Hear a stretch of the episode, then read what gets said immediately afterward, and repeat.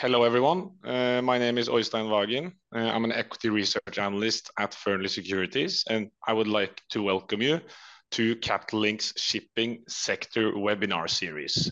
In this series, uh, we have the opportunity to delve into the latest trends, challenges, and opportunities shaping the shipping sector. And today's webinar will be focusing on crude and product tanker segments. With us today, we have Mr. Paolo d'Amico, Chairman and CEO of d'Amico International Shipping. Mr. d'Amico is also the current Chairman of Intertanko. We have Mr. Lars Barstad, CEO of Frontline Management. We have Ms. Lois Zabrocky, CEO of International Seaways.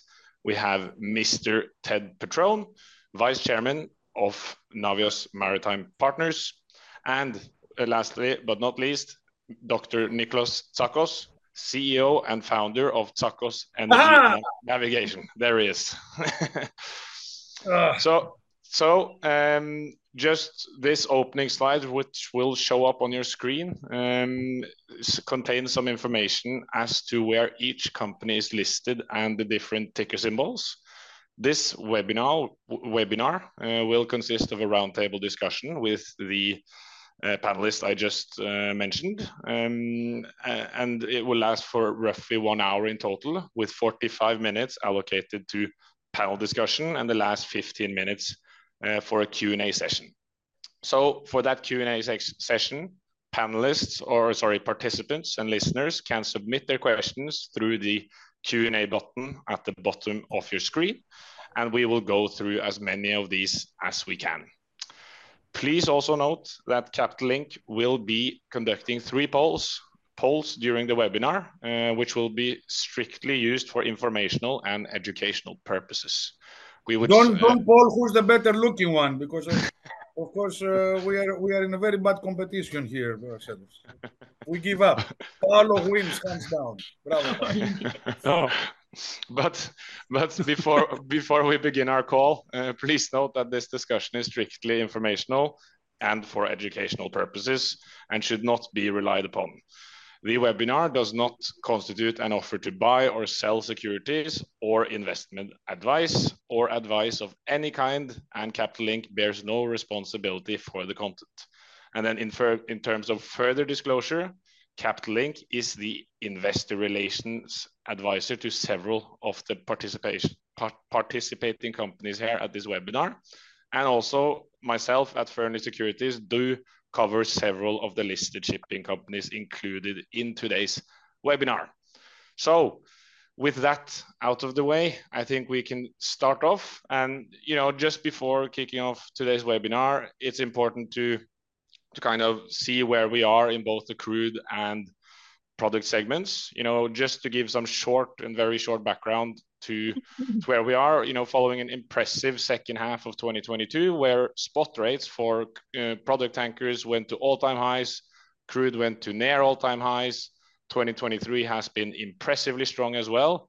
And at the moment, rates are holding very, very strong levels, particularly on the product tanker side, maybe now that we're heading out of refinery season.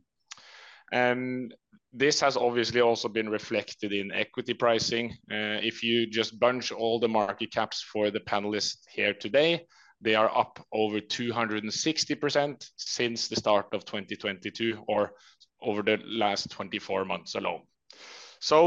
Where are we now and and you know, where are we going this winter? I think we can start off with the question maybe to to Lois, as you have a mixed fleet of both crude and uh, product tankers.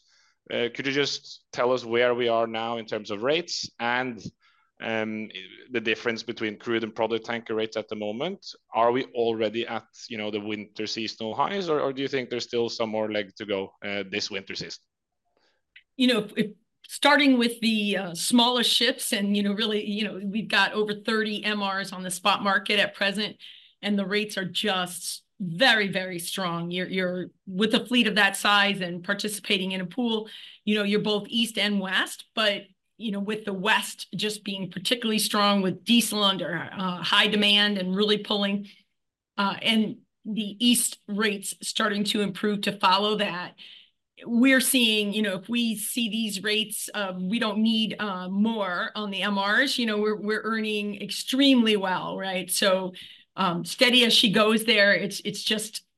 I looked at, uh, you know, what we booked in the quarter to date, and I was like, "Oh," um, and I heard myself say, "Wow, that should be even higher," you know? and And I thought, "Wow, you know, Lois, come on." You know, when you see MR rates for a period of soon to be two years at $30,000 per day plus, that is just incredibly strong across the board.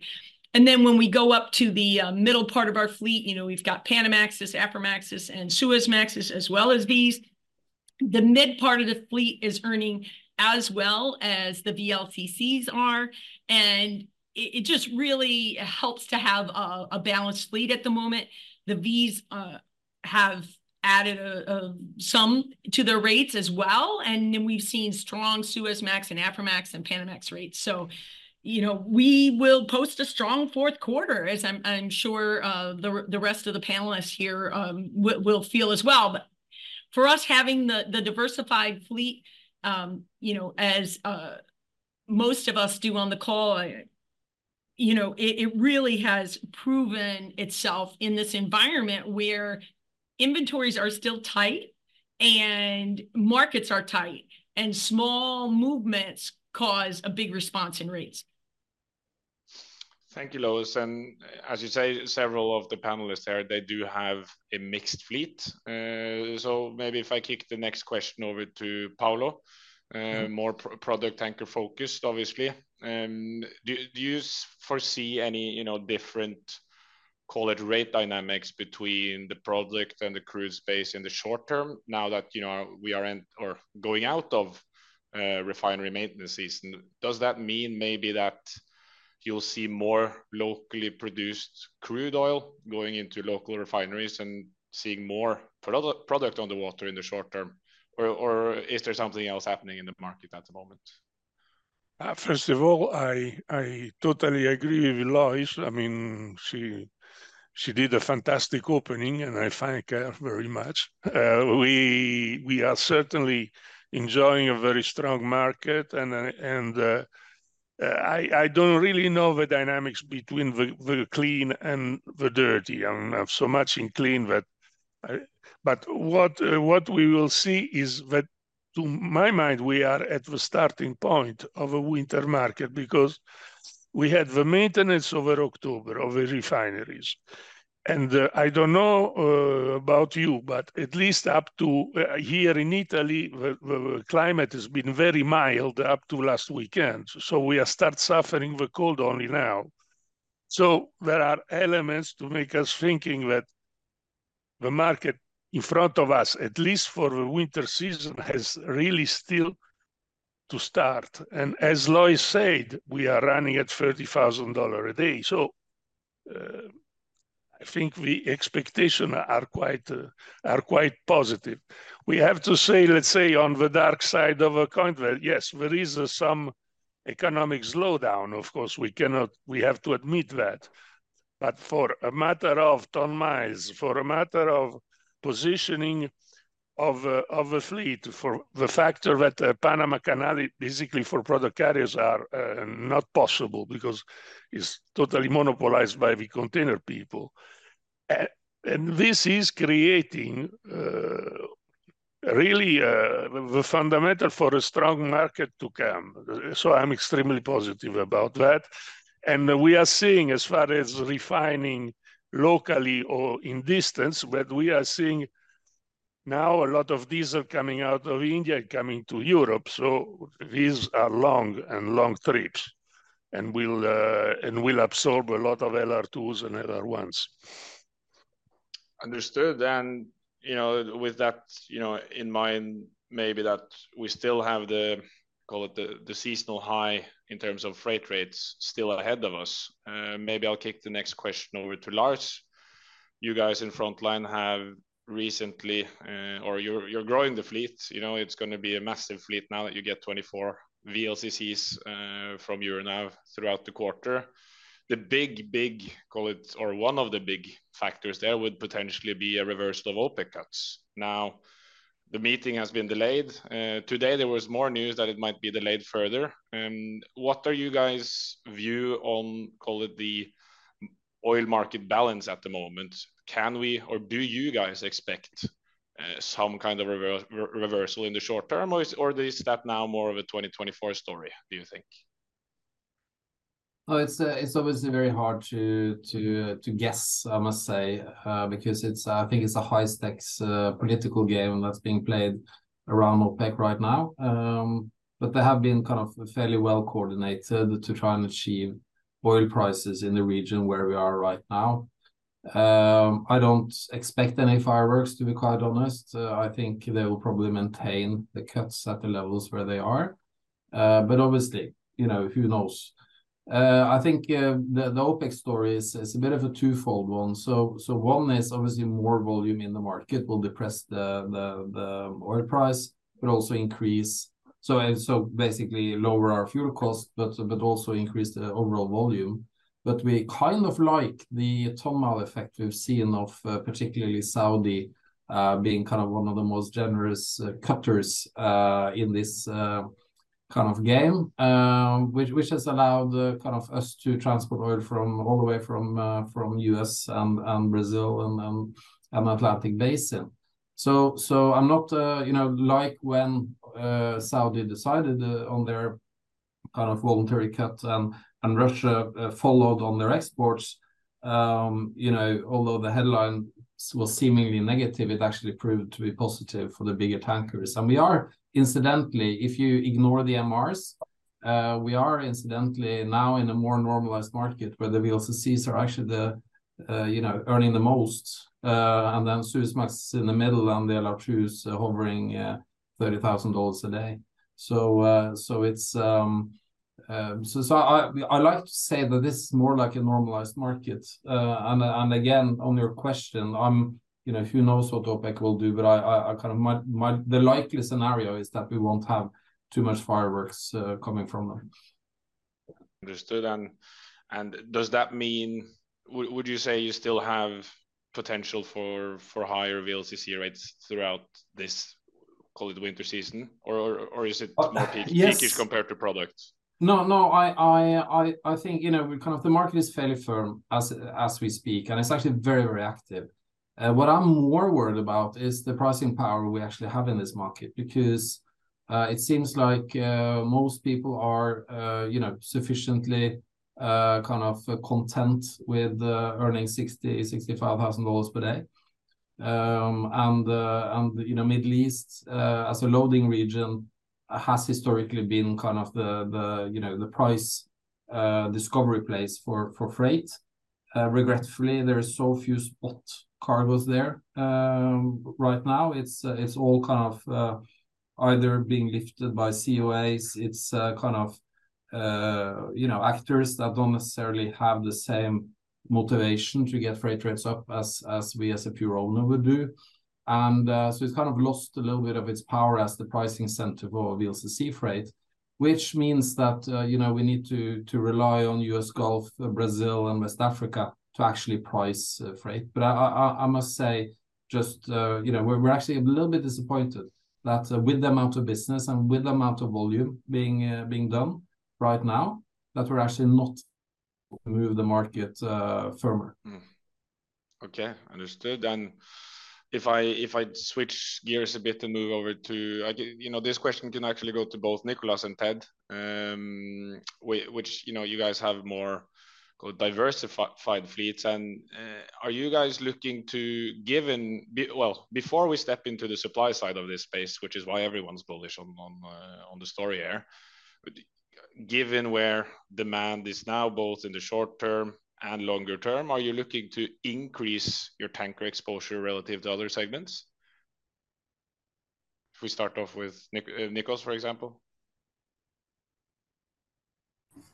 Well, we are not yet uh, as diversified as that, uh, although there are members of our board of directors that consider coal as energy, so they would like us to get into the dry cargo um, uh, sphere, which, uh, of course, this is uh, something we we might consider. So we are very diversified, like the previous companies you know, do anything from VLCCs down to um, to MRs and you know including half a dozen shuttle tankers, mainly Suezmaxes, Aframaxes, and surprisingly even Panamaxes that a few companies uh, still order or, uh, or, or operate.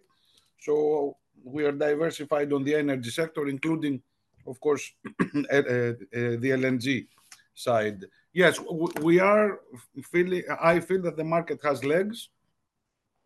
We are uh, looking to renew our fleet. In the first part of the year, we sold up to 10 of our oldest first generation vessels. Uh, the majority of the ships we operate, and I'm sure like most of our peer group, we have built for our own uh, use uh, in mainly in Korea and Japan.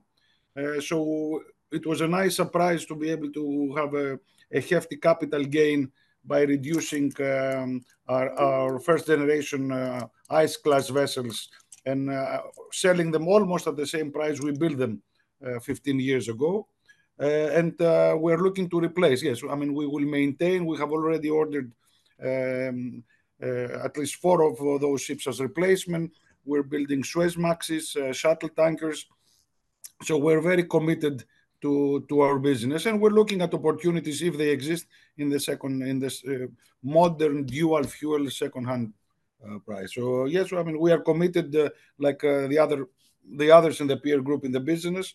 And I think um, you know, it's a good time to take advantage and renew uh, our fleets. But uh, but uh, you know, we've been around for 30 years as a public company, and we do not think and we will continue doing so. Understood. Sure. Um, well, we have a diversified fleet in containers and dry, but that's not in question today. Our diversification is like like others uh, between the crude and the product. We came in through the crude, uh, but we uh, were drawn into the product for a macro trend that's been starting for many years, decades actually, is this ton-mile issue, which has now been exacerbated. So I think we've sold seven tankers, and we've taken on 10 new buildings, some LRs, some MRs, um, LR2s. Um, we've been able to... You know, it's amazing. Are there rates coming? I think so. I think I think some of the, as we'd say, the shorts, the uh, uh, energy majors, the major oil traders, we've been able to take some new buildings at obviously some high prices, but able to put them out um, at well above 20-year averages for five years out, and that's happening across the board as you can see in the industry. Everybody sees the numbers going forward.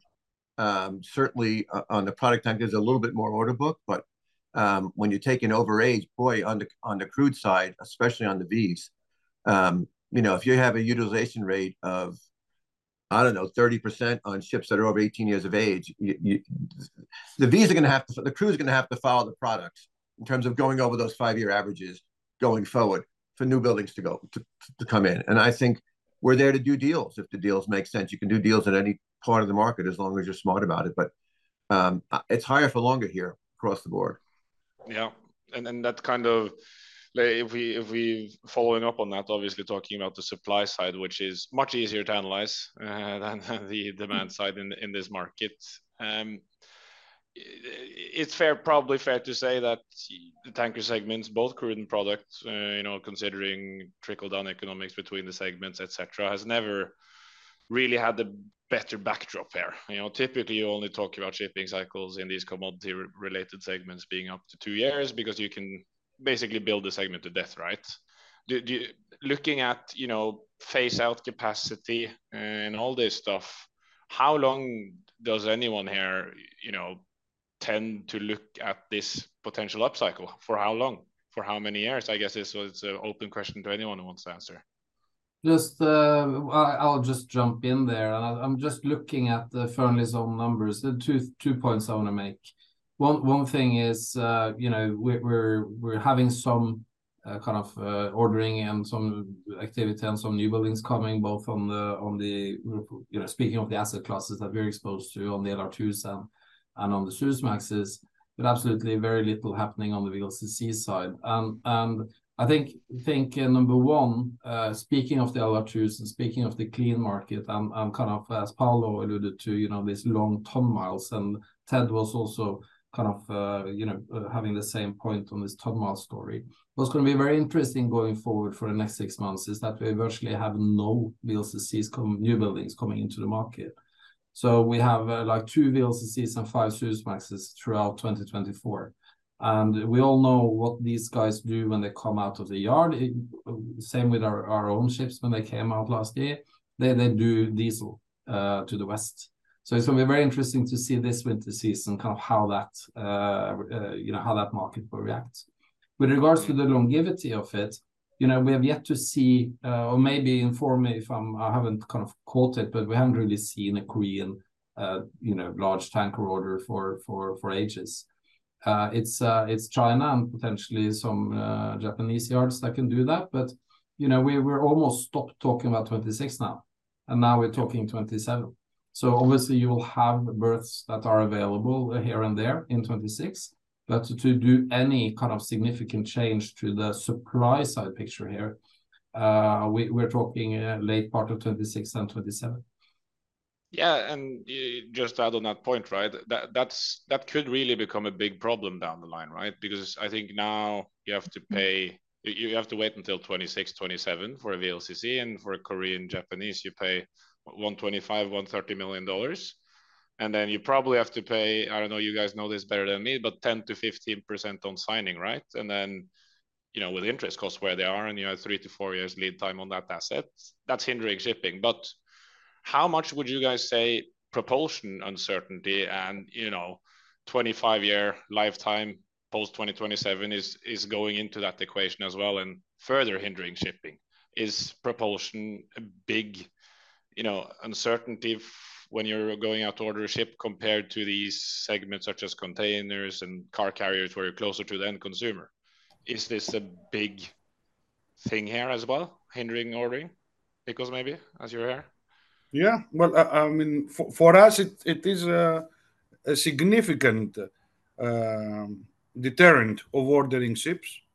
Uh, we have traditionally ordered mostly ships uh, either for replacement or with long-term charters. Uh, we we are working on uh, dual fuels, and we have ordered dual fuels uh, vessels with coverage of with quite a long coverage period in order for us to be able to uh, to achieve this. So I think it is a big deterrent. If if that was not around, I think uh, the Chinese yards would would be you know putting uh, vessels into the market in the VLs uh, from the VLs always uh, always downward. So so I think for us it is very very uh, it, it is a, a, deterrent, and I think it was proven that the market can move quickly. going back to the double double design when when the double double design was actually officially implemented after uh, the OPA 90, uh, the owners, uh, you know, build and finally overbuild. I think this will happen, and because history sometimes repeats itself. Uh, I am worried the last crash we had was in 1929. Perhaps 2029 would be when uh, we have to be careful for. well, uh, I would say every one of us, you know, when we contemplate new building contracts, we have to make that project bear the cost of, you know, either dual fuel now, dual fuel later, what does that look like, maximum flexibility, and of course overlaid with what is the total uh, projected consumption curve, you know, so you know the later you're getting a vessel, the further you are into, uh, you know, okay, plus 25 years uh, on that vessel's life. So, you know, we move oil with oil, and so we by definition have an additional existential factor that has to get overlaid into um, our business. And you know hopefully we're at um, maximum tanker supply today. Yeah. I agree uh, yeah, yeah, go ahead no I, I, agree. I think uh, the honest answer is IMO has saved this from ourselves. The, the the book the book may have been doubled without it but i agree i mean the dual fuel seems to be uh, with LNG is the is the um, intermediate fuel. Find out what the next fuel is. It's going to be a combination of a, a, number of things, I think, going forward. But for now, um, I don't I don't see anybody putting in some big orders at this point. I mean, you know, regulatory issues and financial environment is very different than it was a few years ago. That in itself is also a deterrent. Uh, uh, just to add one point to that, because uh, and, and some of you uh, you know are exposed to these asset classes. The thing is that in the tanker space, apart from a very very few, uh, there is none of our clients are really willing to pay for this technology. I think kind of for the container business, you know, say Nike, they're willing and they can actually get paid in one way or another for for having kind of the green shimmer on the sneakers that are sent from China. We see on the car producers that uh, in the car carrying industry, uh, you know, you you you basically you're bound to look at a more efficient uh, propulsion because you know they need to kind of stamp their their cars in that way. Uh, so so, but in the in our industry, you know, transporting hydrocarbons, you don't really have any clients that that are willing to, at least not yet, that are willing to to pay you the increment uh, in you know to to to make sense of the investment the owner needs to make. Yep. You know, Lars, as as we age in place with with the existing fleet in the world, then that could get interesting. Yeah, you know, I, I, did some some. If you do some simple, you know, back of the envelope math, I did before the seminar. If you just look, because it, this is my point. You know, you're all saying you're never going to order ships at these prices, or ne never say never, but not at the, at the moment at least with these prices and where rates are, etc., etc. But if you look at the global tanker fleet um, and how much, and you take into account that typically they're scrapped when they're around plus or minus 25 years old. If you look into 2027, which is basically the next year, assuming everything goes into tankers, you can build the market to death, so to say. Uh, obviously, very positive. That's in four years' time. Um, but let's say we go there, and that's where you have open yard slots. Over or roughly seven percent of the fleet will be over 25 years old. So that basically removes the entire, call it uh, roughly five percent order book today just for renewal. And then if you go into 2030, right, you have a 20% of the fleet being over 25 years old or just shy of 20%. So, you know, does the and and then you combine combine that with that absolute oil demand is expected to grow. Ton miles is supposed uh, expected to be positive. Overall, this leaves a very you know positive backdrop for the tanker space and having ships on the water today. But is do we have to go to a place where ships have to sail longer than 25 years 25 years to be able to accommodate demand, or is that not happening due to regulations coming as well? Well, I think you're already, uh, you know, first of all, the reference to to 25 years is, uh, you know, it's basically because you did, you know, when I saw your email, I checked and there was like one ship scrap this year. So I was 25 years old because it's been trading Iranian crude. Uh, but uh, so I, I, would actually put it much closer to 20 years, to be quite honest. I think kind of in in the normal uh, scrapping year where you have some liquidity, it's around 21 and a half years or something. But uh, also the threshold right now, at least in the tanker business for crude, is 20 years. That's you know any ship above 20 years uh, is very hard to get fixed. On the clean side, if you have really kind of high grade refined products, you're actually talking about 15 years. So it's it's hmm. um, so so so kind of the, the the picture looks even even worse than than what you're describing, right? But I absolutely think that if we should believe in oil demand continuing to grow as as uh, some do, um, you know, in, well into 2035, uh, we will need to trade the ships longer. Uh, but in order to do that, uh, it needs to be economically feasible to do so. And obviously, at uh, fifty, sixty thousand dollars a day, you don't really have that many incentives to spend a lot of money to extend, say, the lifetime of a vessel with two and a half years. Uh, you know, rates needs to be a little bit higher than that, I think. Just, just to to jump in and say that uh, there are a lot of good quality, and, and, I agree with uh, the time span that you have described. And, and there are a lot of good quality vessels uh, that have been built during the last uh, building, you know, new building boom, which was between 2005 and 2010, when you know I think we overbuilt the market, and those were good quality double double ships that uh, can prolong uh, operationally for at least another couple of years. And I always get uh, pleasantly surprised when I visit, and I, I try to visit uh, vessels at least uh, on, a, on a monthly basis to see, you know, those ships that are already 15 years old and uh, they look, and I'm sure, I'm, I'm sure the whole peer group that is here is operating in the same level. Vessels that uh, could have been out of the yard just, you know, a couple of years and they're 15 years old. So there are good quality ships built in, uh, in amazing yards at the time uh, you know, between 2000 when we overbuilt the market, I, I guess it's two, the six years between 2004 and 2010. I think we, we all overbuilt the market in amazing yards in Korea. Uh, very little uh, Chinese uh, content at that at that period of time, and Japan. So those ships are out there, and they can prolong for another couple of years. Hmm. Plus, plus, you know, we're down about 40, 50 percent in terms of yards capacity right now. Thank goodness. Now, now, yeah, that's right.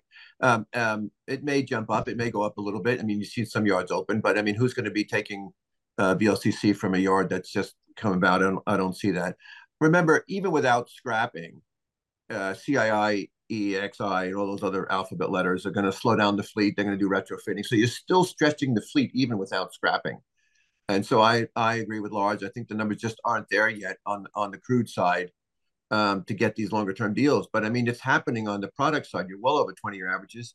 The 20 year average for the V's from the time charters is probably around 40, and you're going to have to go well above that. I mean, it's a different environment for now. It, it's it's not the time is different, but it's it's going to, you know, we're going from a short horizon to a longer horizon. At any bull market, uh, climbs a wall of woe, and I think people outside the industry are just thinking there's some short term deal because of the war um, and and other things. But you know, the macro that is oil's coming from the new discoveries from the east is going west. Same thing with the refinery issues. There's a whole bunch of issues that are macro that have been put in place will continue in place for the next few years without supply coming on.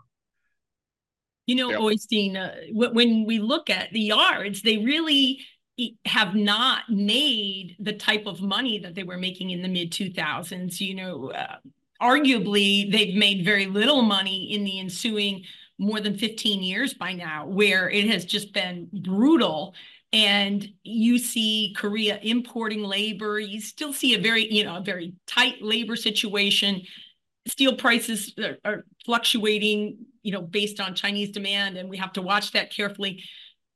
Uh, you know, if you're running a yard today, and, and a lot of these yards were being supported by government banks and had to be restructured, and, and they went through a, a you know, e- even more arduous period than we did in the tanker world. So, you know, they, hopefully, you know, we are a cyclical industry, yes, and you know you can't say it's different it, but it it can be challenging and you can have some of these uh, you know yards and ship owners where you know even on this panel um, most of us have either invested in new vessels and or um, you know acquired them as as uh, frontline has. And you, you know you see that exposure but you see it you know in either a consolidation way or in a a real fundamental reduced scale way where you're not seeing I think the, the same type of big splash that you would see in previous cycles.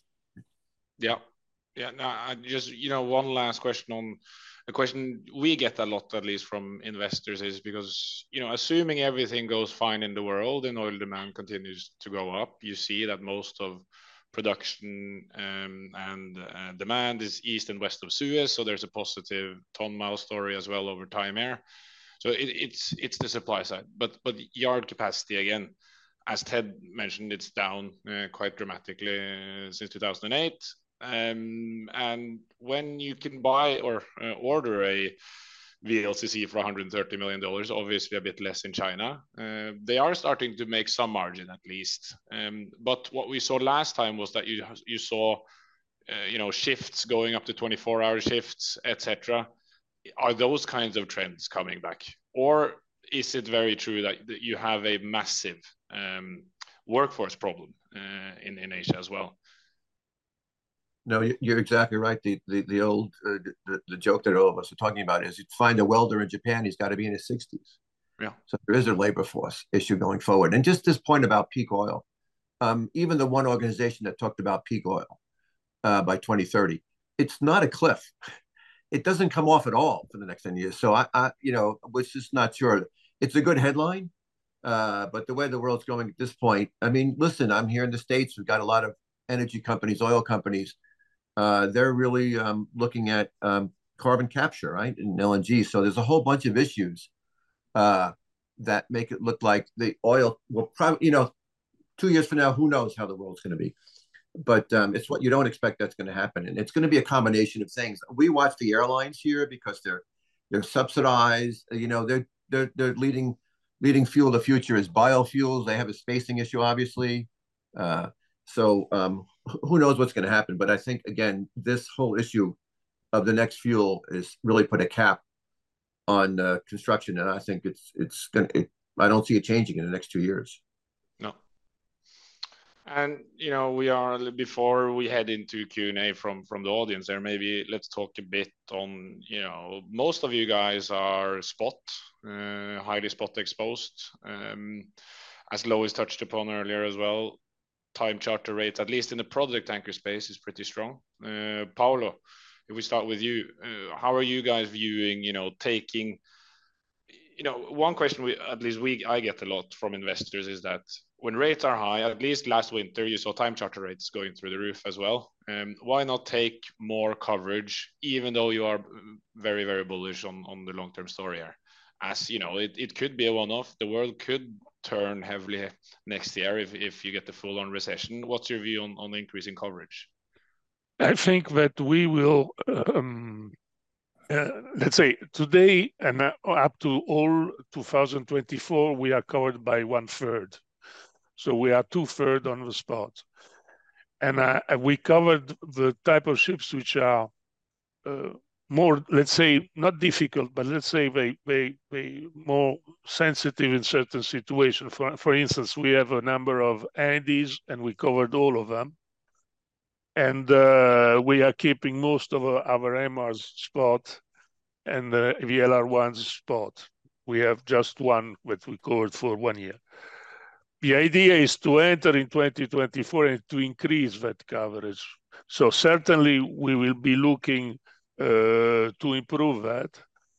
But we still think that it makes a lot of sense to be to be spot for for at least this winter we were, we were a big part of, uh, of the fleet.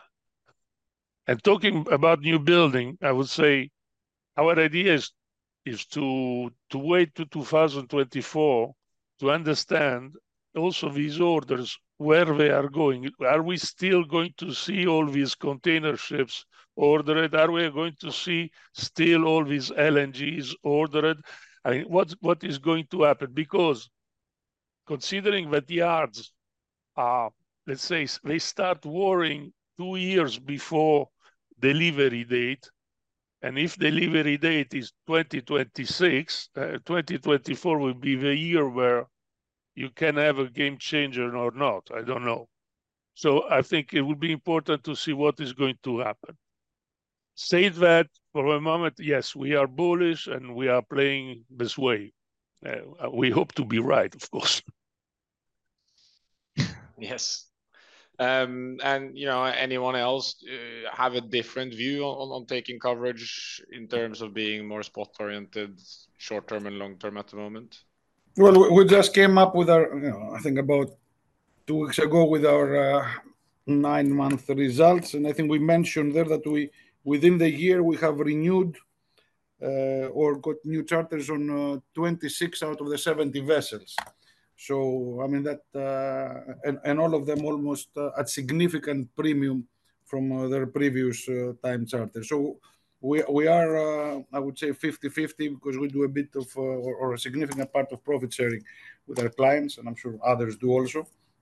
So if you take the days, we are I would say 60% spot, 40% fixed, but we are not shy uh, but I think for all of us, uh, when you have long-term clients and and, and they're uh, they're offering a two or three-year employment in something that would have looked very very attractive in 2019 or 2020, it's hard to to to to let it pass. So um, from our side, we have uh, extensively renewed, but uh, everything with a three-year horizon going forward. So if someone offers us uh, a very attractive rate for a year, we would accept uh, something uh, for three years that is also attractive, and it gives us visibility of earnings going forward. I agree with Nick. Sorry, go ahead. I think it's also um, important to note that, you know, even though we're a very rich ship owners, we're actually exposed to interest rates. So to have return on uh, capital, uh, that, uh, you know, it kind of increases a little bit, you know, what we need in order to have to, you know, to butter on the bread. And so I actually, you know, we would be very willing to, to to um, you know, put parts of our fleet out on time charter, but right now we remain spot. Um, you know, just looking at the fundamental picture and the proposition, at least we believe lies out there in the market. Uh, I think the the charters uh, need to pay up a little bit more before they at least get our vessels. Yeah, certainly, uh, on on the VLCCs, you know, it seems to me that there's more room, significantly more room for the Vs to run and to kind of, you know, as I use that term, age in place, and you don't have deliveries in 24, you know, I think that there's uh, a a lot of, you know, you're coming from a much stronger base rate now, and you've got more potential upside because the, the it's a much tighter utilization than what we've seen. Yeah, same with us. I mean, mostly we arbitrage the time charter market, although we have MRs and pools. We have half our VLCC fleet of, uh, we have 11 Vs, five or six are on the, on the spot market. You know, the idea for us was always to protect the downside, do time charter. The probability of taking a, whether it's a V or an MR1 or MR2, putting it out for a year, and it coming back next year in a market that's worse than today is is very small. So we're comfortable with doing a shorter term time charter and doing longer term time charter. Again, us and others have done longer term time charters on vessels delivering two years from now. So that's very optimistic on the product side. I mean, it means that, you know, the the the shorts have taken a portfolio approach, right? They went 10 years with playing the spot market and making tons of money off of that. Now, they've maybe they had 5% on long-term charter, just in case something would happen. I'm assuming from the phone calls we're all getting in from them, that that 5% went to 20%, maybe 25% on a long-term basis. That's really moved the market. And so it also helps the weaker owners, smaller guys who have mortgages, they want to put it out, they don't know, they'll, they'll take the first rate. I think it's strengthened and lifted, you know, a rising tide lifts all ships, and I think that's what we're seeing. Yep, understood. And uh, that kind of is a perfect segue over to to uh, something else. Uh, but I think, you know, the gist here at least is that most of the, or pretty much all the, or all the panelists here are very positive to the market, and you will maintain some spot exposure. But before we run into Q&A from the audience, I would like to open the Capital Link uh, poll. It should be up in your screens. There should be one to three questions for the panelists as well. Uh, feel free to answer, and I'll give you all 30 seconds before we continue with the webinar.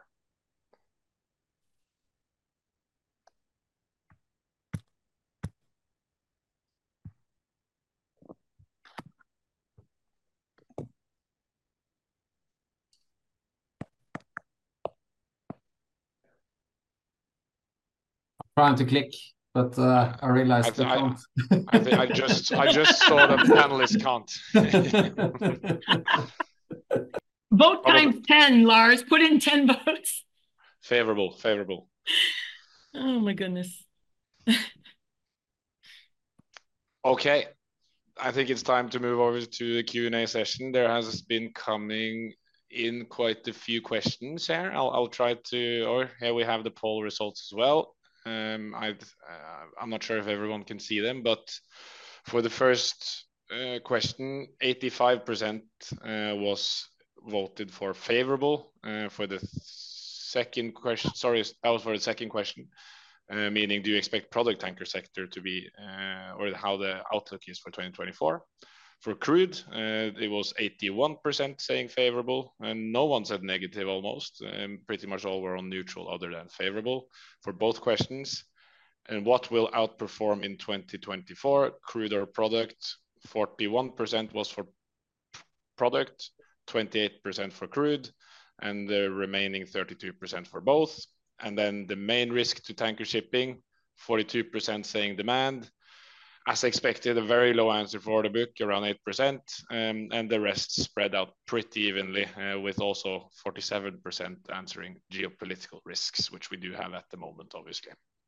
Okay, so with that, we'll move over to the Q&A session. And I think this first question is probably a bit more open-ended to uh, any of the panelists there. Um, what, uh, or so there's a couple of questions. What is, or what are we worried about that we shouldn't be worried about as investors? Um, and what are we not worried about, which we should be worried about? Which is probably a, you know, a good a good question to any of you guys that has been in this sector a lot longer than some of these new investors in this sector.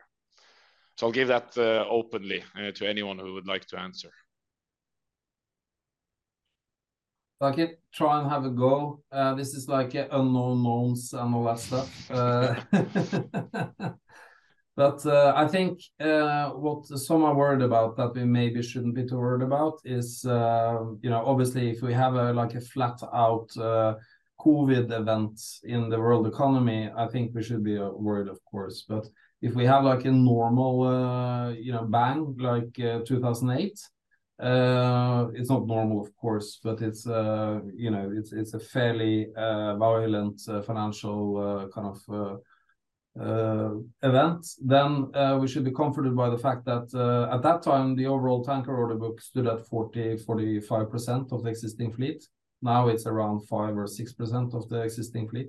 So it means that we are not going to stay in the valley of uh, kind of uh, below OpEx earnings for three years, waiting for this uh, mountain of ships being delivered.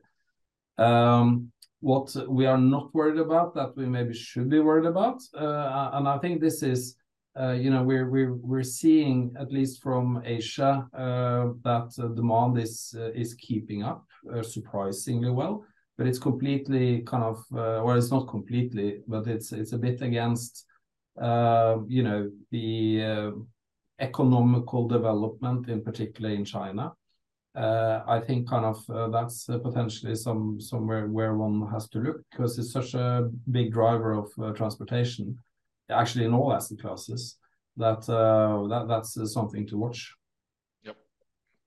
Very good point. Uh, there could, you know, there could be some destocking risk there with inventories now being over a 1 billion barrels, I believe. Uh, mm. As I've seen some report at least.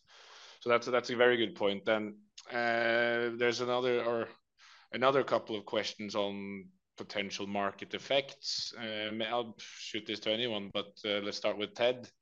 The Middle East crisis at the moment, what's the impact on the tanker market?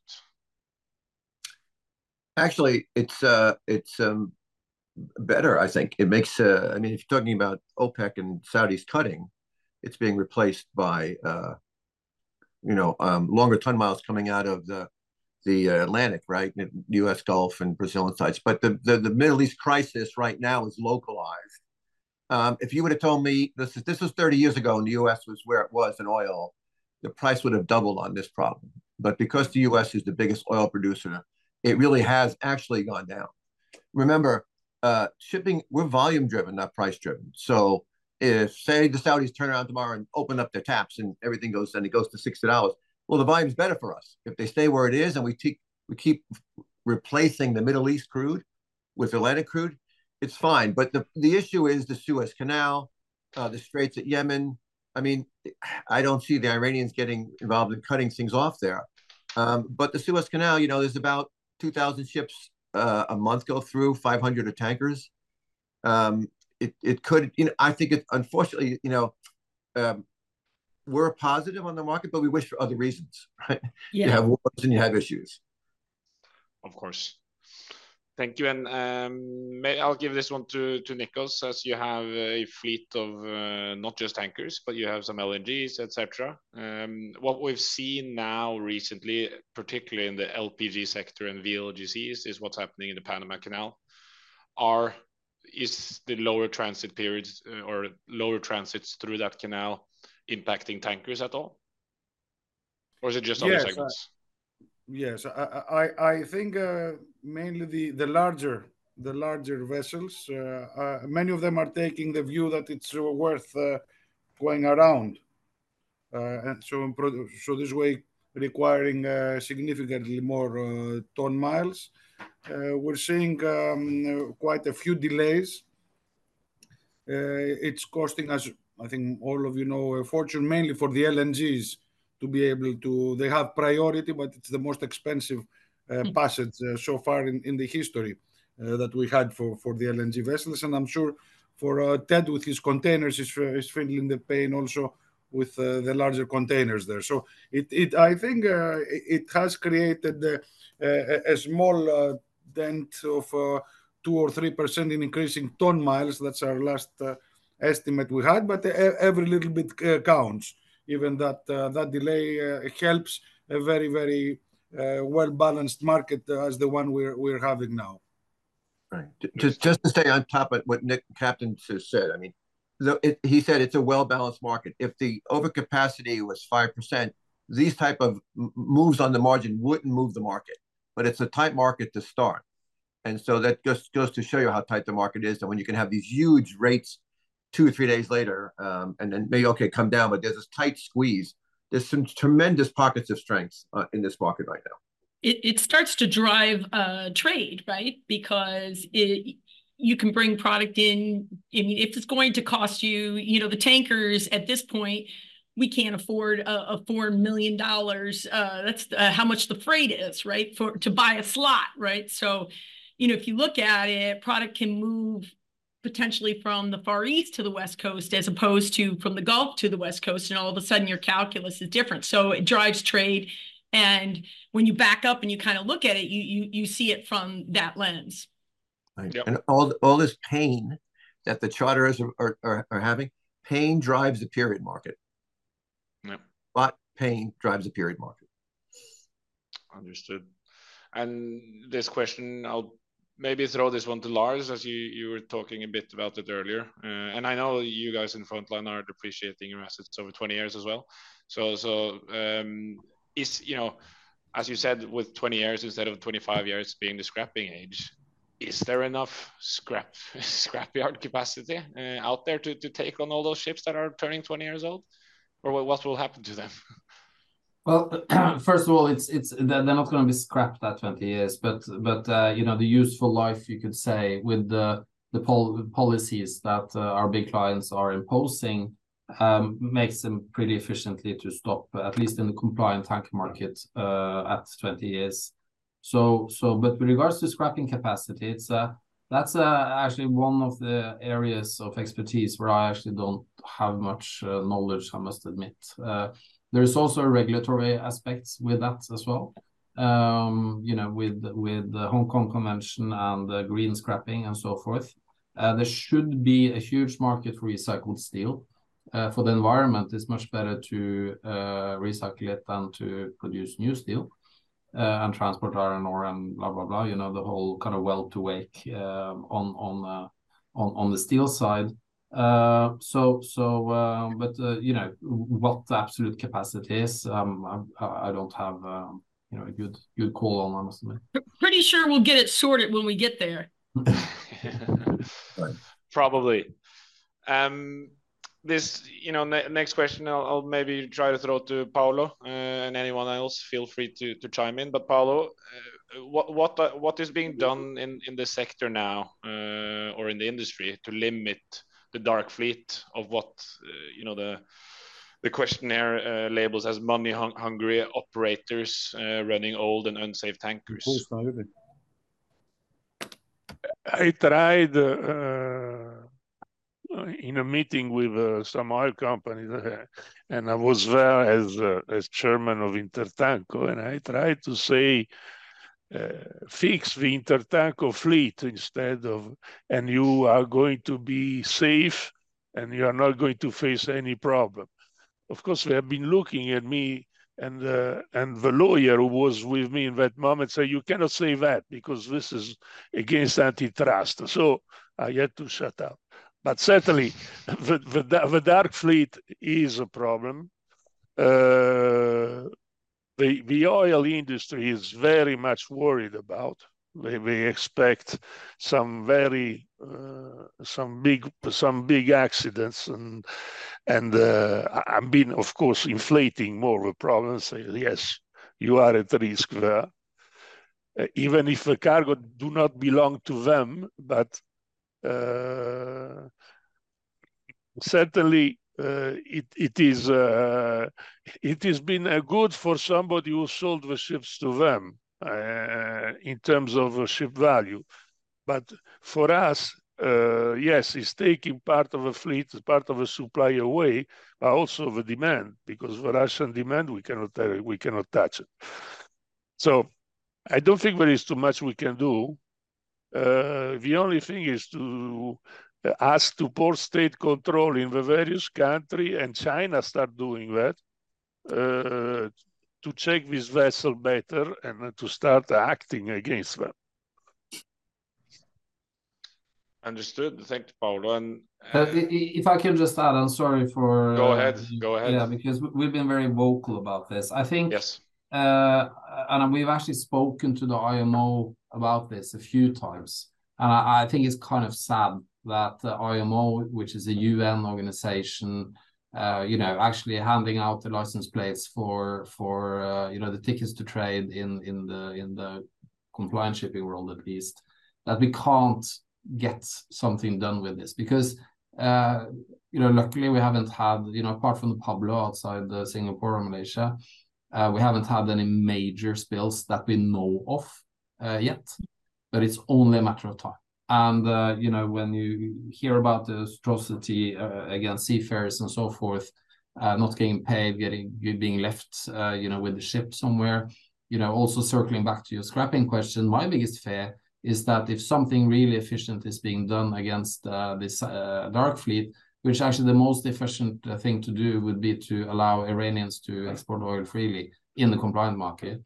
then people would just park these uh, vessels and and that they wouldn't even bother to scrap them to be quite honest mm. yep understood and um, one uh, you know maybe one or two last questions there is that there was recently some news on Venezuela production uh, coming back. Uh, anyone here would like to tackle the question on on what obviously that will take some time, um, but they do have you know production uh, capacity, uh, but you need to invest a bit. Um, what would increased Venezuelan oil production obviously uh, mean for ton miles and, and generally overall tanker demand in the future? Well, let's see. First of all, if Venezuela keeps up with the agreement they made with the states about the open election, that seems to be in question. Yeah. Listen, I used to go to Venezuela when Navios was U.S. Steel back and forth and this was before Chavez, and things were deteriorating then. Um, I, I think you're going to get billions out. You're not going to get a lot of oil in the next year so, maybe a couple hundred thousand max if you're going to get it. So they're not a big mover uh, in terms of. I, I think we go back to the beginning. You know, the OPEC issue is there's some African countries, Nigeria, Angola. Um, obviously, we Lars talked about Iran. There's a whole bunch of them wanting to put more out. So this is what we have to watch going forward. Um, I, I, Venezuela is just a, a, sideshow at this point to me. Mm-hmm. Understood. I think uh, obviously there's several more questions there, but we are already over time. Uh, so with that, I would like to say thank you very, very much to all the panelists um, for a fantastic panel. And I think the overall gist, gist here is that uh, pretty much all of them are very bullish and still want to have some spot exposure at the moment. Yep. Heading yep. into the holiday season. Exactly. Merry Christmas. Merry Christmas. Thank, Thank you. you. Thank you. It's my son's birthday Bye. today, so he's wishing you happy, happy birthday. birthday. happy birthday. That's the handsome one. Yeah. He's enjoying his birthday listening to us uh, talking about shipping and uh, unfortunately, we were too bullish, so he needs an expensive present. So I, have go, have to go, to 7 Eleven now. Okay. Well, Nikos, Paolo, Ted, take care. Thank you. Bye, Thank bye, you. Thanks, Lars. Thank you. Bye. Bye. Ciao.